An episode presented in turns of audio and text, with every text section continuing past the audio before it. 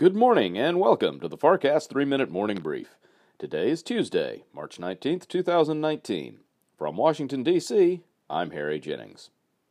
U.S. markets opened the week with another positive performance, with the Dow Industrials gaining another quarter of a percent in value and the S&P 500 and Nasdaq each doing slightly better with gains of four tenths of a percent. At the close on Monday, the Dow was up 65 points at 25,914. The S&P 500 gained 10 points to finish at 2832, and the Nasdaq added 26 points closing at 7714. In headlines, the Federal Reserve Open Market Committee opens its second meeting of the year today. The Fed is not expected to change policy, but markets will listen carefully to the Fed's statements on the trajectory of the balance sheet roll off and projections for economic growth and potential future adjustments in monetary policy. In the UK, Speaker of the House of Commons John Bercow has announced that he will follow parliamentary custom dating back 400 years and not allow a third vote on Theresa May's Brexit plan.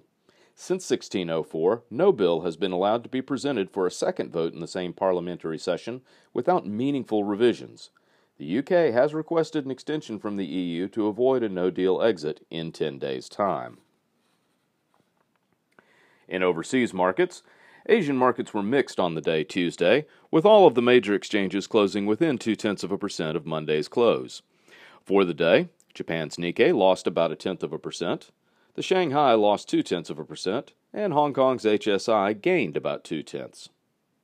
European markets saw a general surge in morning trading that has sustained into midday. At the lunch hour, the All Europe Stoxx 600 is up one half of a percent. The French CAC and London's FTSE are both trading up about a quarter of a percent, and the German DAX is the outperformer among major indices, up one half percent. In commodities this morning, oil prices are again on the rise, with West Texas Intermediate approaching the $60 a barrel level. Currently, WTI is trading at $59.39 a barrel, a gain of 30 cents from yesterday's final settlement. Gold prices are stable above the 1300 level, now at 1306.70 per ounce, a gain of $5.20. In bond markets, U.S. Treasury prices are moving slightly higher, with yields falling less than a basis point after closing little changed on Monday. Currently, the U.S. two year is yielding 2.45%, and the U.S. 10 year 2.60%. The 2 to 10 yield spread has narrowed to 14.8 basis points. U.S. futures are pointing towards a strong opening. After trading positive through the night, futures have gained momentum as dawn approaches on the East Coast. With three hours to go before the opening bell, the Dow Industrials, S&P 500, and Nasdaq all have implied opens three tenths of a percent above Monday's close.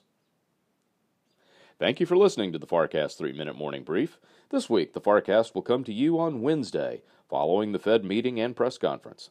Michael Farr speaks to the experts every week to give you a deeper picture of the world, the economy, and the investing environment. Available on all major podcast platforms, it's the FarrCast. Washington, Wall Street, and the world. From Washington, D.C., and for the FarrCast, I'm Harry Jennings. From all of us at Farr Miller in Washington, have a productive day.